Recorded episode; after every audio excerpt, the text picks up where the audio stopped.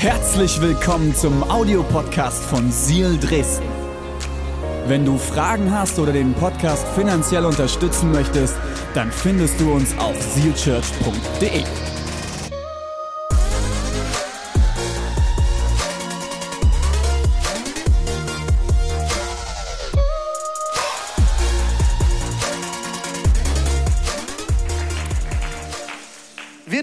starten in die Predigtserie Overflow. Überfluss. Und ich habe die Predigt heute überschrieben mit einem ganz unprovokanten äh, Titel. Ändere dein Mindset heute noch. Ändere dein Mindset heute noch. Was es damit auf sich hat, wollen wir uns gleich anschauen, aber wir starten mit einem Bibelvers in das Ganze rein aus der guten Apostelgeschichte, die, erste, die Geschichte der ersten Kirche. Im Kapitel 20, Vers 35 heißt es, dabei sollen wir immer an die Worte denken, die unser Herr Jesus selbst gesagt hat. Geben macht glücklicher als nehmen. Einige von euch kennen den Vers und sind jetzt ein bisschen verwirrt, warum da glücklicher steht. Für alle Christen, die das Ganze noch aus der Luther-Übersetzung kennen. Geben ist seliger als nehmen. Ein gutes altes deutsches Wort, seliger. Wir finden es hier in der Hoffnung für alle übersetzt mit glücklicher. Und ich finde es auch eine ganz gute Übersetzung, eine gute Möglichkeit. Gerade in unserer heutigen Welt, geben macht glücklicher als nehmen. Hashtag nicht Geiz ist geil um ein großes deutsches Unternehmen anzusprechen an dieser Stelle. Lieber Mediamarkt, ihr lügt. Das ist nicht die Wahrheit. Die Bibel lehrt es uns schon vor tausenden von Jahren. Geben macht glücklicher als nehmen. Ich werde ein Gebet sprechen und dann steigen wir tief rein. Und alle Leipziger haben wahrscheinlich schon bemerkt, irgendwo kommt Musik her, aber ich weiß auch nicht woher. Es gibt heute keinen Keyboarder, den ich verabschieden kann. Ich weiß gar nicht, wie ich das jetzt hinkriegen soll. Weil das ist in unserer Liturgie ganz tief festgeschrieben, dem Keyboarder Danke zu sagen, aber irgendwie ist kein Keyboarder da. Das, ich weiß, jetzt müssen wir, glaube ich, den Gottesdienst beenden, weil die Liturgie nicht funktioniert. Das ist schlecht. Naja, wir beten mal und dann gucken wir mal, was passiert, okay? Vielleicht spricht der Herr noch. Jesus, ich danke dir, dass wir in diese neue Predigtserie starten dürfen. Ich danke dir, dass du heute sprechen wirst. Und ich danke dir, dass wir unser Denken verändern dürfen und dass wir mehr und mehr zu den Personen werden dürfen, zu denen du uns gedacht hast. Du bist ein guter Gott, du hast gute Pläne mit uns und ich danke dir, dass du jetzt sprechen wirst. Jesus, wir lieben dich. Und eine gläubige Gemeinde sagt Amen. Amen. So, vielen Dank, Musik. Aber was nicht alles möglich ist heute, oder? Da kommt einfach aus dem Off irgendwo Musik. Wahnsinn. Wahnsinn. Ähm, geben ist seliger als nehmen. Geben macht glücklicher als nehmen. Viele von euch haben mitbekommen, dass wir diese Woche Opfer eines linksextremistischen Anschlags geworden sind bei unserem neu eröffneten Café. Wer das nicht mitbekommen hat, muss anfangen, mir auf Instagram zu folgen. Und dem Café. Aber erst mir. Weil Follower nehmen ist glücklicher als Follower geben. Nein. Meine lieben Freunde, einige haben das mitbekommen, einige vielleicht auch noch nicht. Es gab einige Leute, die sich angestachelt gefühlt haben von einem wundervollen Zeitungsartikel, der vor einer Weile über unsere Kaffeeeröffnung veröffentlicht wurde, von einem linksfinanzierten Zeitungsblatt unserer Stadt namens Leipziger Volkszeitung. Und äh, daraufhin dachten ein paar Leute, sie müssten nachts ein paar Steine gegen unsere Scheiben werfen und irgendwelche lustigen Dinge auf die Fensterscheiben taggen, also drauf sprühen, Graffiti. Ähm, zum Beispiel kein Geld für Fundis. Ähm, wer immer noch nicht weiß, was Fundis sind, das sind wir, Fundamentalisten, Menschen, die ein Fundament in ihrem Leben haben.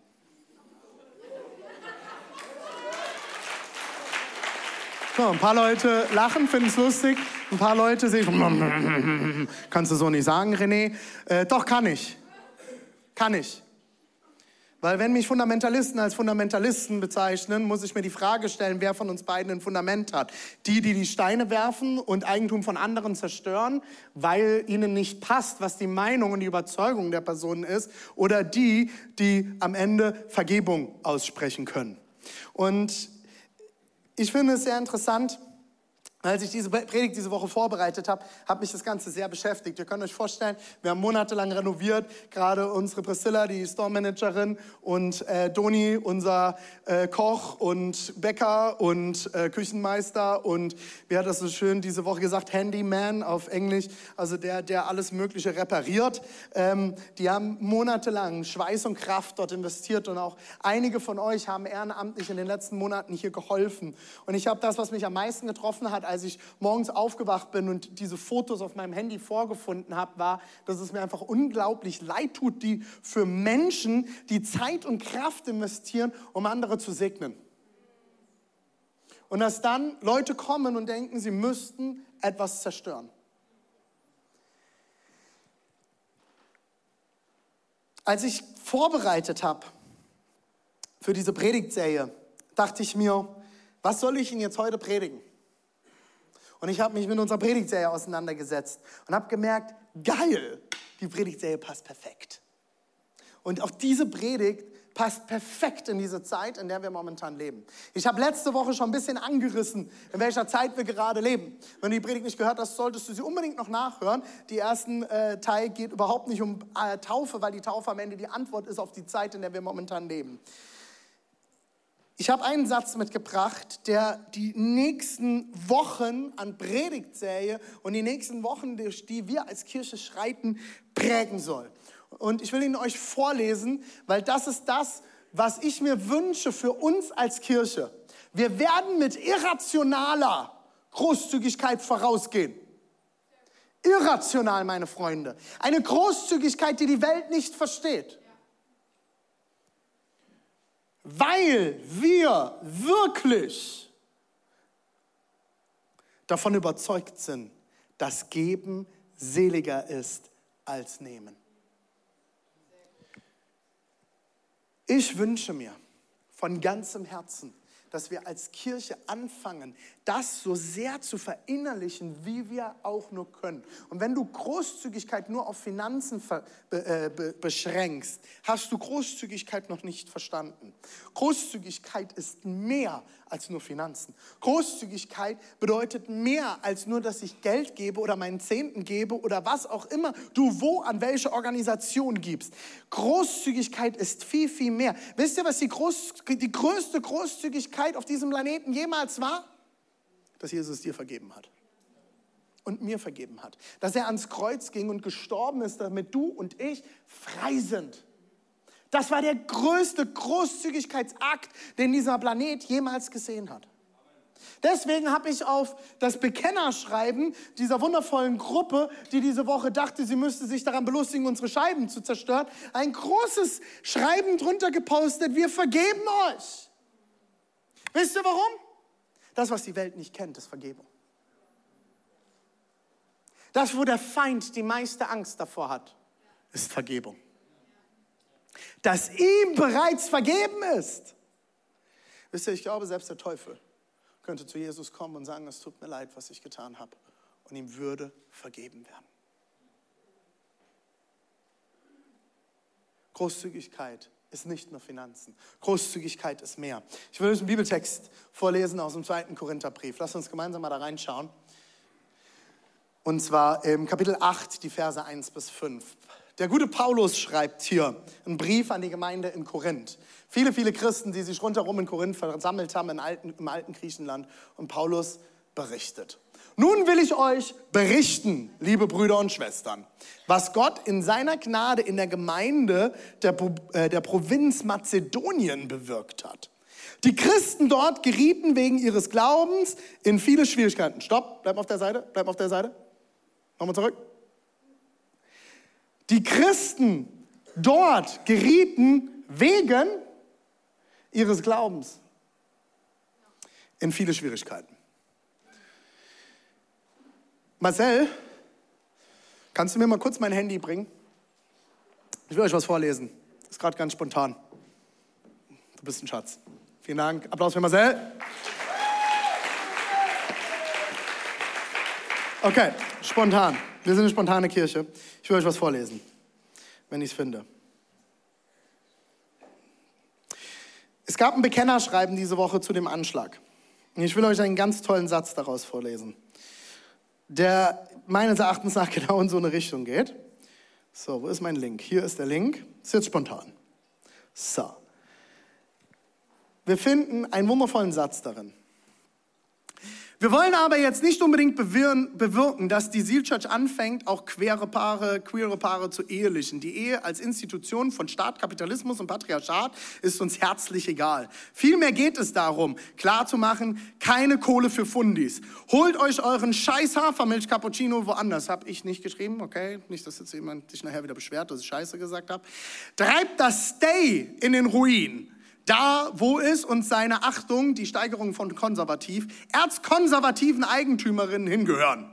Gebt die Kohle lieber dem emanzipatorischen Ladenprojekten, die gerade auf der ISI weggentrifiziert werden, oder spendet sie an queere Bleiberechtskämpfe oder, oder, oder. Stay und Seal Church, verpisst euch. Nieder mit Fundis, Faschos und Queerfeindlichkeit. Barista, Barista, Antifaschista. Love and Rage, eure wütenden Queers. Reicht noch nicht? Ich habe noch was. Auch gut. Kein, Stott, kein Gott, kein Staat, kein Kaffeevollautomat. Mit dem Kaffeevollautomat stimme ich übrigens zu. Kaffeevollautomaten sind schlecht. In der Nacht vom 23. auf den 24. Oktober statteten wir dem von fundamentalistischen ChristInnen betriebenen Stay-Café in der Dresdner Straße 79 einen Besuch ab. Weil wir Queerfindlichkeit, Misogynie eklig finden, sprach für uns alles dagegen, uns vom auf hip machenden Café zum Bleiben eingeladen zu werden. Genüsslich! Wunderschönes Wort. Genüsslich tranken sie keinen Kaffee, sondern schlugen wir stattdessen die Scheiben ein und hinterließen voller Hass und Genugtuung unsere Meinung am Stay Café. Liebe Freunde, die ihr unsere Scheiben eingeschlagen habt, euer Hass tut mir leid.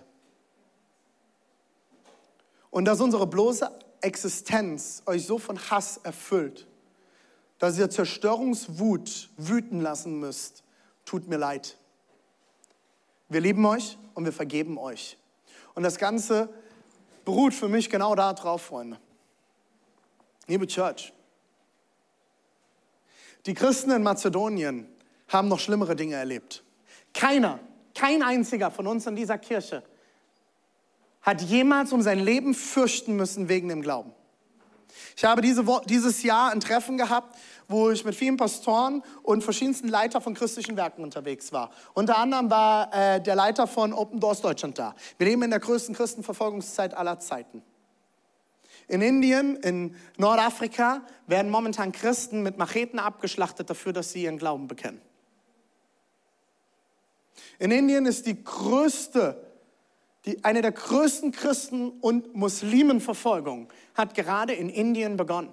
Der Präsident von Indien hat ausgerufen, dass alle Christen und Muslime das Land verlassen sollen, weil es genug andere Länder gibt, wo Christen und Muslime ihren Glauben bekennen können. Und wem das nicht gefällt, muss mit den Konsequenzen rechnen.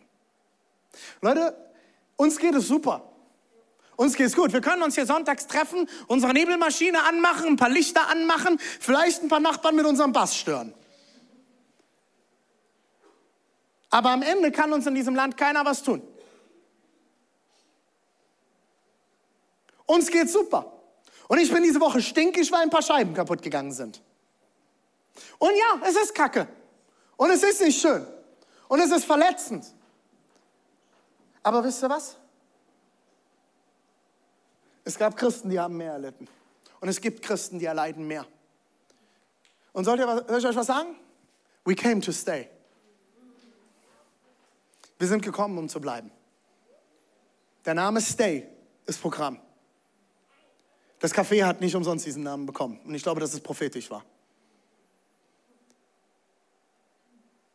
Lasst uns irrational großzügig sein.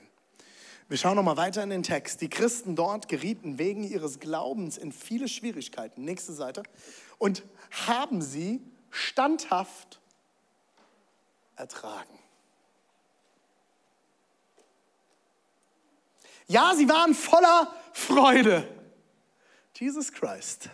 Und haben trotz ihrer großen Armut reichlich für andere gegeben. Ich kann bezeugen, dass sie gaben, was sie nur konnten und sogar mehr als das. Freunde, in Zeiten, wo die Luft dünn wird und Leute denken, sie müssten uns zerstören, ist es Zeit, großzügig zu werden. Es ist Zeit, großzügig zu werden. Es gibt einen deutschen Prediger, dessen Namen ich gerade vergessen habe,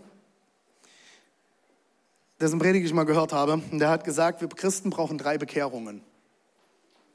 Die erste Bekehrung ist hin zu Jesus. Wir entscheiden uns, Jesus nachzufolgen und unser Herz erlebt eine Erneuerung.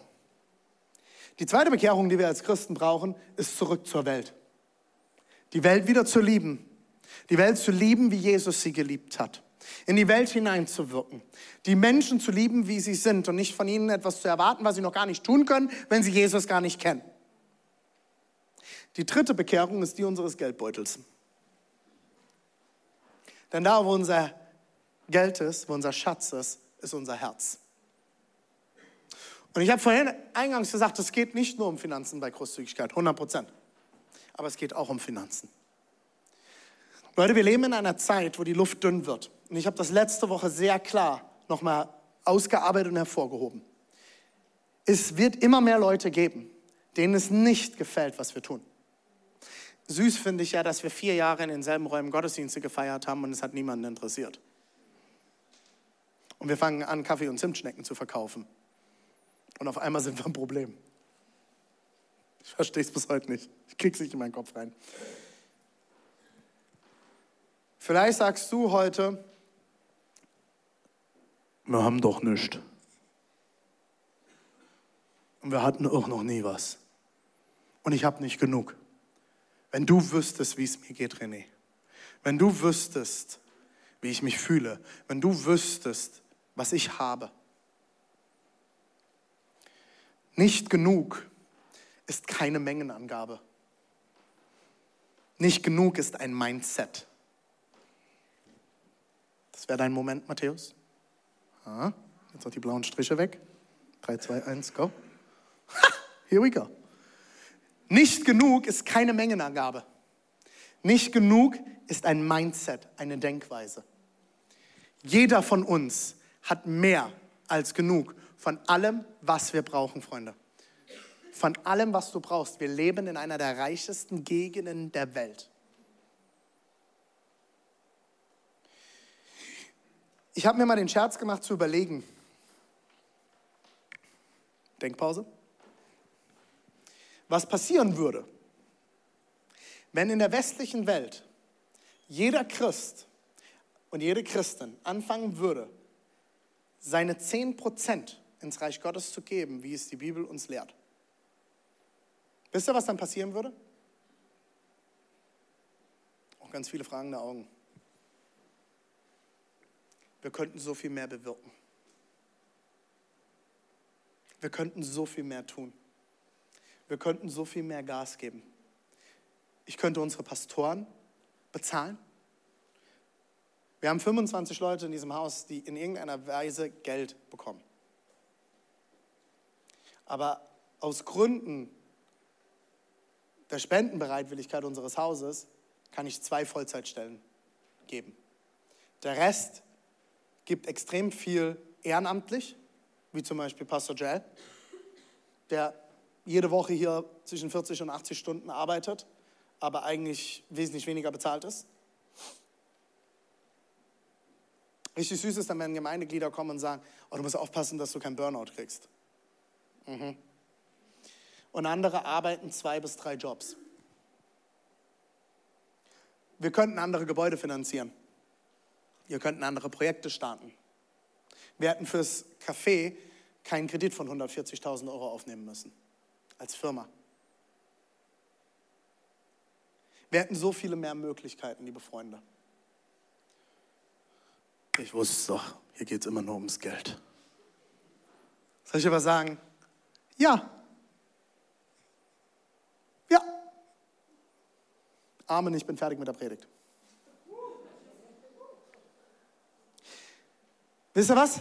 Ja, Geld ist ein Teil des Ganzen. Damit ihr hier in Leipzig einen Gottesdienst feiern könnt, zahlen wir für dieses Gebäude über 12.000 Euro jeden Monat. 12.000 Euro?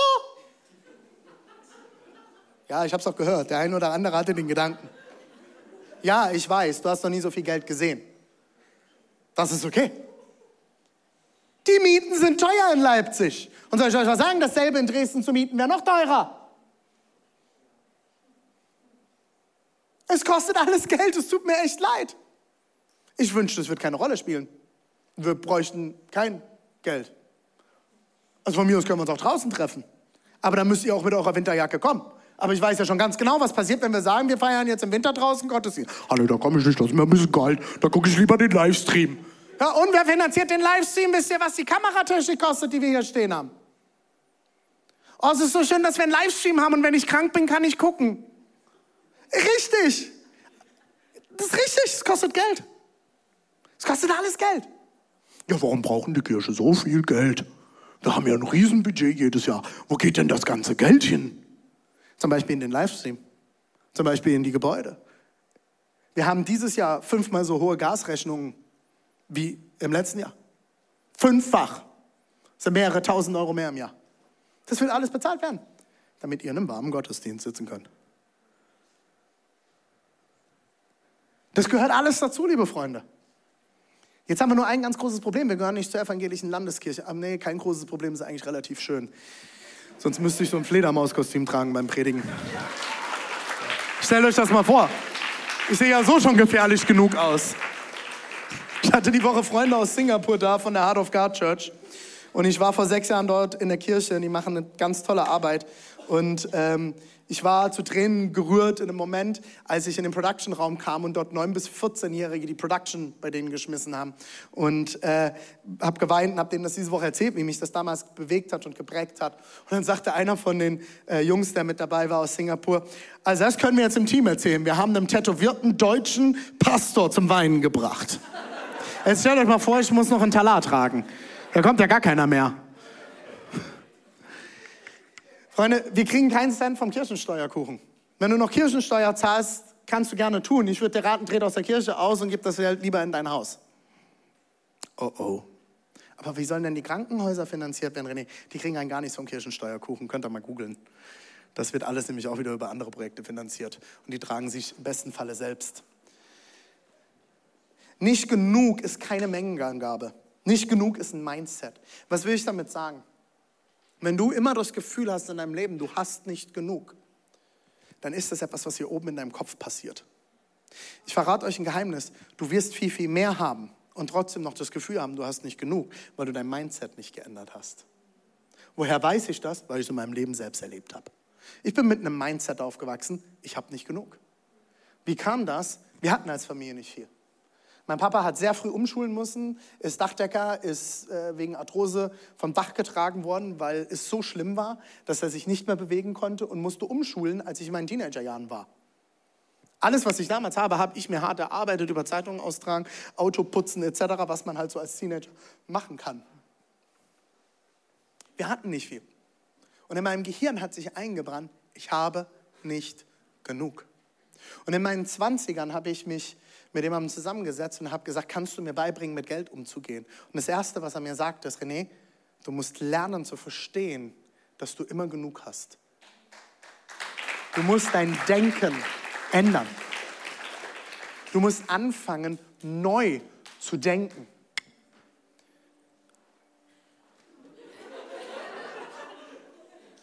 Das ist scary. Wow. Wo kommt die Musik her? Das ist das Zeichen, ich muss fertig werden. Ich will dich heute auffordern, fang an, dein Denken zu ändern. Fang an, großzügig zu denken. gerade in Zeiten wie jetzt müssen wir als Kirche aufstehen in irrationaler Großzügigkeit. Wir müssen aufstehen und großzügiger sein, als die Welt es jemals gesehen hat. Wir müssen aufstehen und das Reich Gottes finanzieren, liebe Freunde. Das Reich Gottes muss finanziert werden.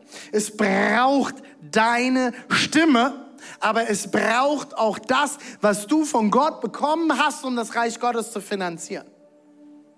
Und es fängt damit an, dass du verstehst, dass du mehr hast als genug. Und das ist mein erster von drei Punkten. 1. Chroniken 29, 14. Wer bin ich schon? Und was ist mein Volk, dass wir dir heute so viel geben konnten? Denn alles, was wir besitzen, kommt von dir. Alles, was wir haben, kommt von Gott. Ich höre immer wieder von Menschen, das habe ich mir alles hart erarbeitet. Das ist vielleicht richtig. Aber soll ich dir was sagen? Ich habe die Tage mit meiner Tochter drüber geredet. Als wir in der Türkei waren und durch Straßen gegangen sind, die anders aussahen wie unsere deutschen Straßen. Und Lina guckt mich an und sagt, warum ist hier so dreckig, Papa? Und dann gehen wir weiter und dort sind Leute, die haben ein Kamel und Leute, Touristen können darauf reiten. Wir haben gesagt, das machen wir nicht. Und dann hat sie gefragt, Papa, warum machen die das? Warum gehen die nicht arbeiten? Dann habe ich gesagt, das ist ihre Arbeit. Und dann sagt sie, Papa, aber warum kommen sie dann nicht einfach nach Deutschland? Und habe ich gesagt, Lina, jetzt hör mir gut zu. Jetzt hast du eine ganz wichtige Sache verstanden. Es ist ein Privileg, dass du in Deutschland geboren wurdest. Und kein einziger Mensch hat etwas dazu beigetragen, in diesem Land geboren zu sein. Und ja, du hast hart gearbeitet, 100 Prozent. Habe ich auch. Dass wir heute das hier haben, ist unglaublich harte Arbeit, liebe Freunde. Es ist unglaublich harte Arbeit. Wenn ich eine Stechuhr hätte, wo ich meine Zeiten einstechen würde und würde Überstunden abrechnen, wäre ein Problem. Aber wisst ihr, was mich interessiert? Das ist ein Scheiß. Mich hat letztens wieder ein junger Pastor gefragt, René, zählst du deine Stunden? Ich sage, wie soll ich denn als Pastor Stunden zählen? Wenn ich jetzt auf irgendeinen Geburtstag gehe und mich jemand anquatscht und nicht Seelsorgegespräch äh, führe, mache ich auf meinem Handy, warte mal ganz kurz, ich muss meine Stechuhr starten. Wie lange brauchst du gerade ungefähr? Kann ich schon mal vorher eintragen? Das funktioniert nicht. Wisst ihr warum? Weil es hier passiert. Wenn ich verstanden habe, warum ich hier lebe und was mein Auftrag ist und dass wir einen Auftrag in dieser Welt haben, dann spielt Geld und Zeit keine Rolle mehr. Und dann bin ich, ja, ich habe hart gearbeitet, aber es ist ein Privileg, dass ich in einem freien Land diese Kirche bauen darf. Dass ich in einem Land leben darf, in dem ich in Freiheit das Wort Gottes verkünden darf. Ich habe diese Woche meinen Freunden aus Singapur die gesamte DDR-Geschichte erzählt. Wir sind durch die, durch die Innenstadt gegangen, wir waren in der Nikolaikirche, wir waren am Platz des Friedens. Ich habe ihnen die Fotos gezeigt, wir haben uns Videos angeschaut. Leute, vor ein paar Jahren hätten wir hier keine Kirche so bauen können, wie wir hier bauen. Und einige von euch wissen das noch, weil ihr dabei wart. Wir standen vor der Nikolaikirche und haben über die Demonstrationen geredet. Und dann kam ein Mann und hat, jetzt, hat reingerufen, I was there. Ich war dabei. Und er hat uns einen Augenzeugenbericht gegeben, wie er damals mitmarschiert ist auf dem Ring für Freiheit. Und soll ich euch sagen, für Religionsfreiheit. Ja, in der DDR durfte man doch glauben. Ja, aber es gab subtile Verfolgung. Ich kenne Leute, die nicht studieren durften, weil sie in einer Kirche waren. Wir haben heute keinen Preis mehr zu zahlen, Freunde, dafür, dass wir hier sind. Und mein Arbeitskollege hat mich ausgelacht. Halleluja. Fang an, dein Denken zu ändern. Fang an, großzügig zu sein. Mit Gnade, mit Vergebung, mit Liebe. Fang an zu verstehen, dass du mehr hast als genug.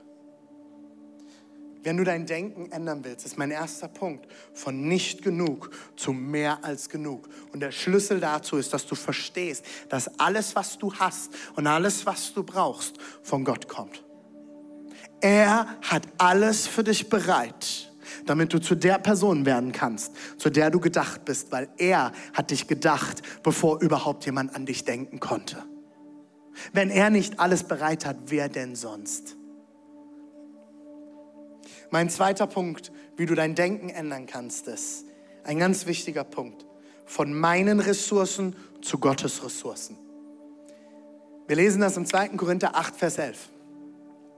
Jetzt solltet ihr die Sache zu Ende bringen, damit es nicht bei guten Vorsätzen, na toll, dann lassen wir es, bei guten Vorsätzen bleibt. Es soll nicht bei guten Vorsätzen bleiben. Wie oft haben wir gute Vorsätze? Wie oft haben wir gute Gedanken? Aber soll ich aber sagen, wenn es bei guten Vorsätzen bleibt, dann bleibt es bei guten Vorsätzen.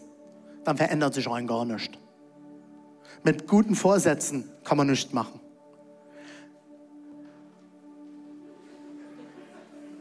Du mich verarschen, Matthäus. Danke. Gebt so viel, wie es euren Möglichkeiten entspricht. Es geht nicht um die Summe. Ich habe immer wieder Leute gehabt, die gesagt haben, René, ich kann nicht, ich kann nicht so viel geben. Dann gib das, was du geben kannst. Gib das, was du hast. Bring das ein, was dir von Gott anvertraut ist, um sein Reich zu bauen, um sein Haus zu bauen. Es geht nicht um die Summe. Aber wenn du verstehst, dass das, was du hast, alles von Gott kommt und dass es seine Ressourcen sind, die er dir zur Verfügung stellt. Alles, was ich habe, kommt von Gott. Und alles, was ich habe, geht zu Gott.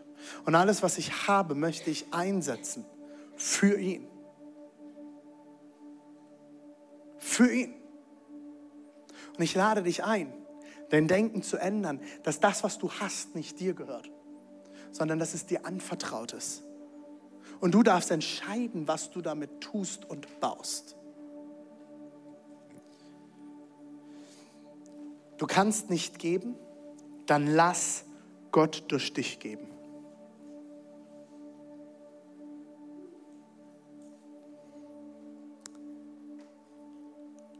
Ich saß am Mittwochabend im Bett. Meine Frau schlief schon neben mir. Es war circa halb zwölf. Und ich konnte nicht schlafen, weil mich diese ganze Kaffeesache nicht losgelassen hat. Weil mich nicht losgelassen hat, wie unfair ich mich behandelt gefühlt habe. Ich habe Interviews gegeben, ich habe meine Stimme bereitgestellt und ich werde durch den Kakao gezogen. Es werden Lügen verbreitet. Ich kann euch nur eins sagen, das, was die Medien sagen, stimmt nicht. Dinge, die über mich geschrieben wurden, stimmen so nicht. Und irgendwelche pseudo-investigativen Artikel, die versuchen aufzudecken, wie schlimm Seal Church ist. Und auf einmal sind wir überall die Sekte. Ich glaube, die Leute wissen nicht, was eine Sekte ist. Wir haben nicht mal Mitglieder.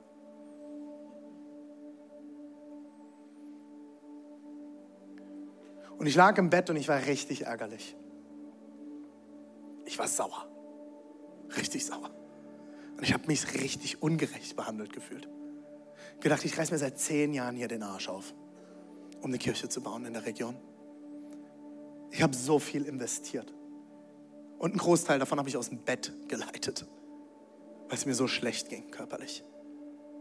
Wir haben alles gegeben. Wir haben als Familie immer alles investiert, was wir konnten. Wir haben immer unser Bestes gegeben. Haben wir alles richtig gemacht? Nein, bei weitem nicht.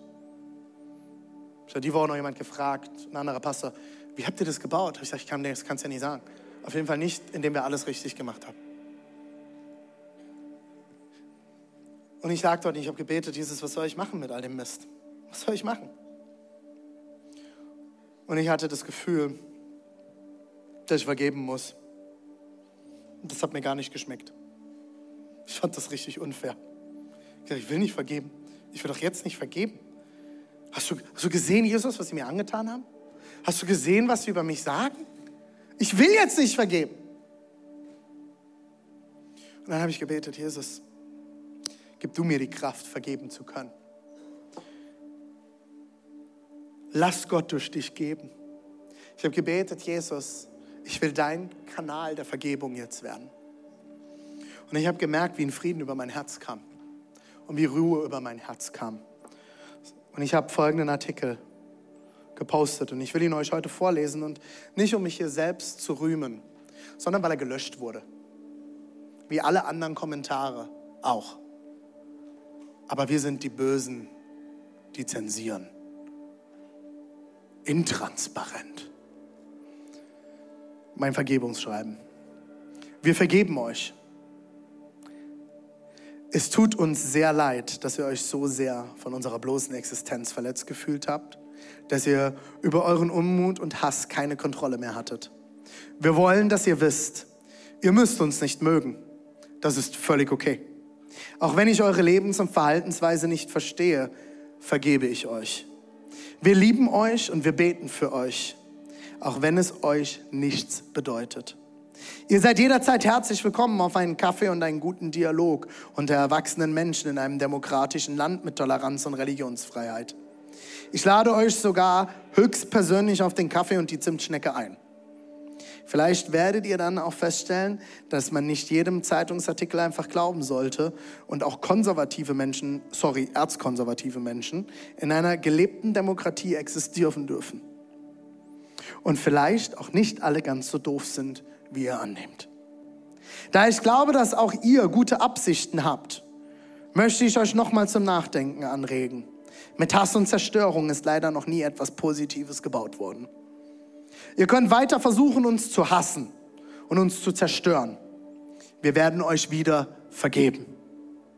Denn das ist unser Auftrag.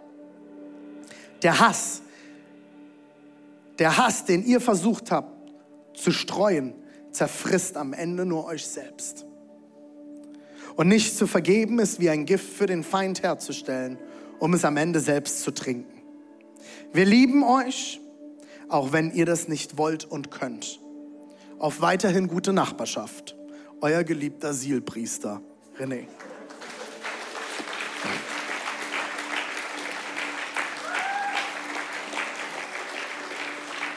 Nein, ich möchte mir hier nicht den Priestertitel aneignen, das wäre mir ferner. Aber ich eigne mir den Titel Sielpriester an, weil ich so in den Shitstorms auf Instagram von der besagten Gruppe genannt wurde. Fand ich ganz süß. Freunde, ich habe die Kraft nicht zu vergeben. Aber Gott kann durch mich vergeben. Und deswegen ist mein letzter Punkt von ich gebe wenn zu ich gebe jetzt.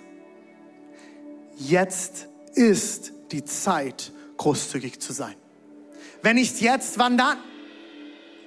Jetzt ist die Zeit, einen Unterschied zu machen, liebe Church. In diesen Zeiten, in denen wir jetzt leben, in denen Lügen und Propaganda größer sind als alles andere. Macht die Medien auf. Schaut euch die Artikel an, wie alles verdreht wird. Es ist die Zeit, dass wir aufstehen und dass Liebe gewinnt, dass Vergebung gewinnt, dass Gnade gewinnt, dass Freude gewinnt. Sie wurden unterdrückt und sie wurden, sie haben Dinge aushalten müssen. Und was schreibt Paulus? Sie haben sich gefreut. Wo ist eure Freunde, Church? Wo ist unsere Freude geblieben? Lasst uns freuen darüber. Lass uns die Freude Jesu Christi raus. Ich habe keine Freude. Dann lass dir von Gott die Freude geben, um dich zu freuen. Und Leute, es ist nicht einfach. Gestern ging es mir scheiße. Und ich habe mich kacke verhalten, weil ich unter Druck stehe, weil es mich ankotzt und weil ich genervt bin und weil ich verletzt bin. Und dann muss ich mich entschuldigen und muss wieder aufstehen und sagen, ich will diese Freude haben, Jesus, über die Dinge, die ich gerade nicht verstehe.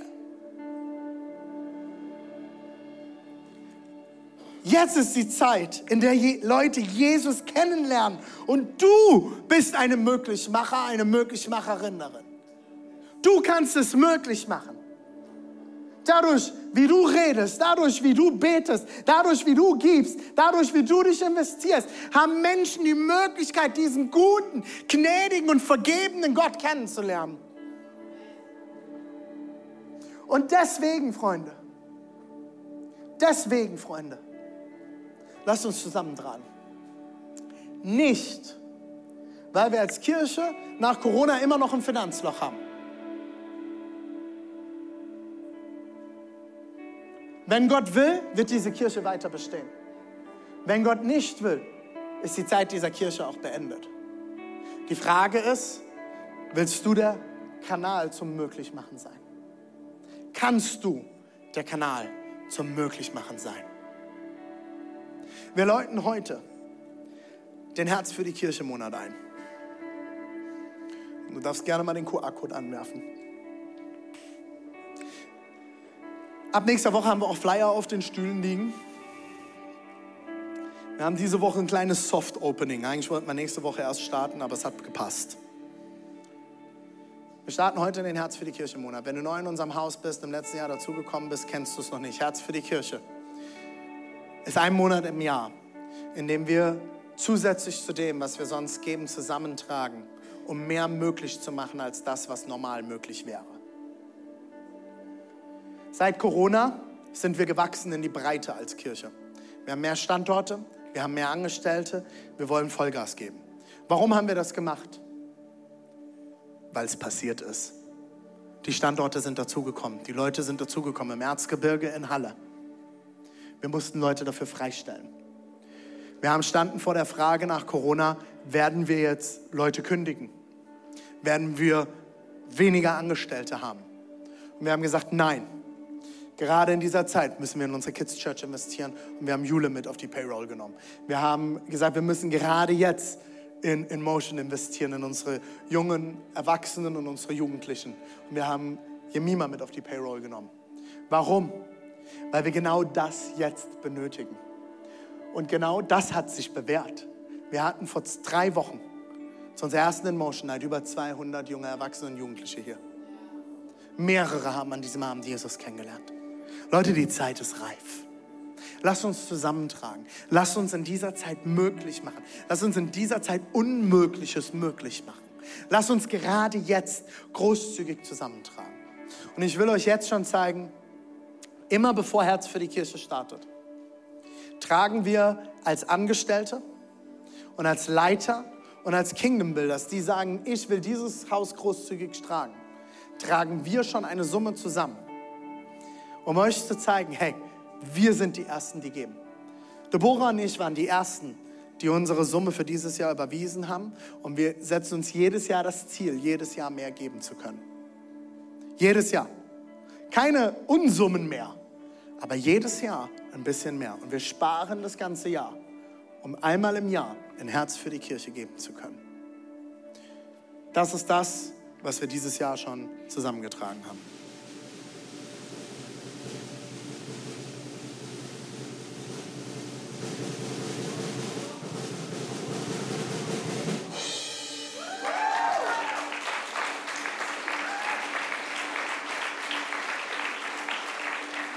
Unser Ziel sind 150.000 Euro dieses Jahr. Das ist sehr viel Geld. Aber wir haben es zwei Jahre lang schon geknackt und ich glaube, wir werden es auch dieses Jahr bei weitem knacken. Ich habe ein geheimes inneres Ziel, das höher ist. Und jeder Euro, der mehr reinkommt, gleicht unseren, Haus, äh, unseren Haushalt mehr aus. Für alle, die sich jetzt fragen, aber wie soll das weitergehen, wenn wir jeden Monat noch nicht das einnehmen, was wir brauchen? Wir arbeiten daran. Unser Ziel ist es, jeden Monat gerade weniger Ausgaben zu haben. Wir haben einen großen, Ausgaben, großen Ausgabenstopp verhängt etc. Und wir arbeiten daran, dass unsere Einnahmen wachsen, was ja auch möglich ist, weil viele neue Leute dazukommen. Und das hier ist das, was uns helfen soll, eine Wegstrecke länger Zeit zu haben, diesen ausgeglichenen Haushalt zu bauen. Wir haben dieses Jahr schon gesammelt 33.000 Euro 38. Ihr werdet jede Woche jetzt diesen Balken sehen. Und ich hoffe, dass er jedes, jede Woche wächst. Und ich will dich heute einladen, alleine oder auch mit deinem Partner, wenn du verheiratet bist oder mit jemandem zusammenlebst, zu prüfen, was ist das, was wir geben möchten? Was ist das, was wir Gott zur Verfügung stellen wollen. Womit wollen wir ein Möglichmacher, eine Möglichmacherin sein? Es geht nicht um die Summe. Wir haben Leute, die spenden fünfstellig, wir haben Leute, die spenden vierstellig, wir haben Leute, die spenden dreistellig, wir haben Leute, die spenden zweistellig. Wir hatten jemanden, der hat, der ist Teenager und der hat von seinem, äh, von seinem Taschengeld seine 50 Cent gegeben. Und Leute, das ist genau der Moment, wo Jesus an der Witwe vorbeigeht und Leute sich aufregen, dass sie zu wenig gibt. Und er sagt, hey, sie hat so wenig, aber das, was sie hat, hat sie gegeben. Und somit hat sie mehr gegeben als ihr, die nicht das gegeben haben, was sie hätten geben können. Das war ein sehr komplizierter Satz. Fazit, gib das, was du geben kannst. Prüf dein Herz. Bring das mit ein, was du kannst. Und sei ein Möglichmacher, eine Möglichmacherin. Das hier haben rund 30 Leute gegeben. Ich freue mich, dass Gott noch so viel mehr bereit hat. Wir werden an dieser Stelle ganz unüblich jetzt unser Moment der Großzügigkeit haben. Es werden jetzt Gastgeber rumgehen mit Eimern. Und ich lade dich ein, das zu geben, was du kannst, was du möchtest. Keiner soll sich unter Druck gesetzt fühlen, bitte. Dann gib nicht. Wenn du dich jetzt unter Druck gesetzt fühlst, gib einfach nichts. Aber ich will dich einladen, deinen Teil jetzt an den Tisch zu bringen. Die Gastgeber gehen rum, es gibt die Eimer, auf den Eimern sind QR-Codes, hier sind QR-Codes angeworfen. Alles, was wir bar zusammenlegen, geht komplett ins Herz für die Kirche. Ähm, ab nächster Woche gibt es auch Spendenumschläge. Wenn du für Bargeld auch eine Spendenbescheinigung benötigst, kannst du die ab nächster Woche bekommen. Es gibt hinten die Möglichkeit, ähm, wer hat das EC-Kartenlesegerät? Ähm, bei uns hier in Leipzig. Ich glaube, in den anderen Standorten gibt es das auch. Hier ist es Nikolas. Ähm, geht einfach nach hinten. Ihr könnt auch per EC-Karte oder Kreditkarte geben. Ansonsten könnt ihr auch über den Link. Ihr braucht kein PayPal-Konto, um über diesen Link zu geben. PayPal ermöglicht es auch, dass du ohne PayPal-Konto geben kannst. Folg einfach diesem Link, der eingeblendet ist. Schreib bitte nur dazu, dass das Ganze für Herz für die Kirche ist. Wenn du die Tage digital über dein Online-Banking geben möchtest, dann gib das, mach das. Das ist kein Problem. Schreib bitte dazu Herz für die Kirche, damit wir das Ganze richtig buchen können und es nächste Woche in unserem wundervollen Balken auftaucht. Lass uns Möglichmacher sein in dieser Zeit, dass die Botschaft, die Gott uns aufs Herz gelegt hat, rausgetragen werden kann. Dass da mehr ist, dass wir mehr tun können als das, was wir jetzt schon tun können. Ich werde jetzt ein Gebet sprechen und dann dürfen die Gastgeber an allen Standorten rumgehen. Jesus, ich danke dir, dass du ein Möglichmacher Gott bist, dass du ein großzügiger Gott bist, dass du ein vergebender Gott bist, dass du ein liebender Gott bist. Ich bete jetzt in diesem Moment, egal mit wem mit was wer in unserer Kirche ringt. Ob es ist, dass Leute vergeben wollen, ob es ist, dass Leute großzügig zu ihren Chefs sein wollen, zu ihren Kollegen sein wollen, ob das für Ehe gilt, für was auch immer. Ich danke dir, Jesus, dass du heute großzügig sein willst durch einzelne Personen. Und ich bete, dass du das heute möglich machen wirst. Ich bete auch für unseren Herz für die Kirche im Monat. Ich bete, dass wir zusammenlegen werden wie niemals zuvor. Ich danke dir, dass wir unsere Missionare damit unterstützen dürfen in Griechenland, in Kambodscha Kambodscha, dass wir unser Grünau-Projekt hier in Leipzig damit ermöglichen dürfen und dass wir noch so viel mehr sehen dürfen durch das, was wir zusammentragen werden. Jesus, ich danke dir, dass du ein guter Gott bist und dass alles, was wir haben, von dir kommt. Und Jesus, ich danke dir, dass wir immer mehr als genug haben werden weil du bist unser Versorger. Du bist unser Möglichmacher. Und es ist eine Ehre und ein Privileg, mit dir unterwegs sein zu dürfen. Wir lieben und wir verehren dich. Und wir bekennen, bei allem, was wir tun, es soll nur um dich gehen, Jesus. Weil du bist groß, du bist gut. Wir lieben dich. Amen. Amen.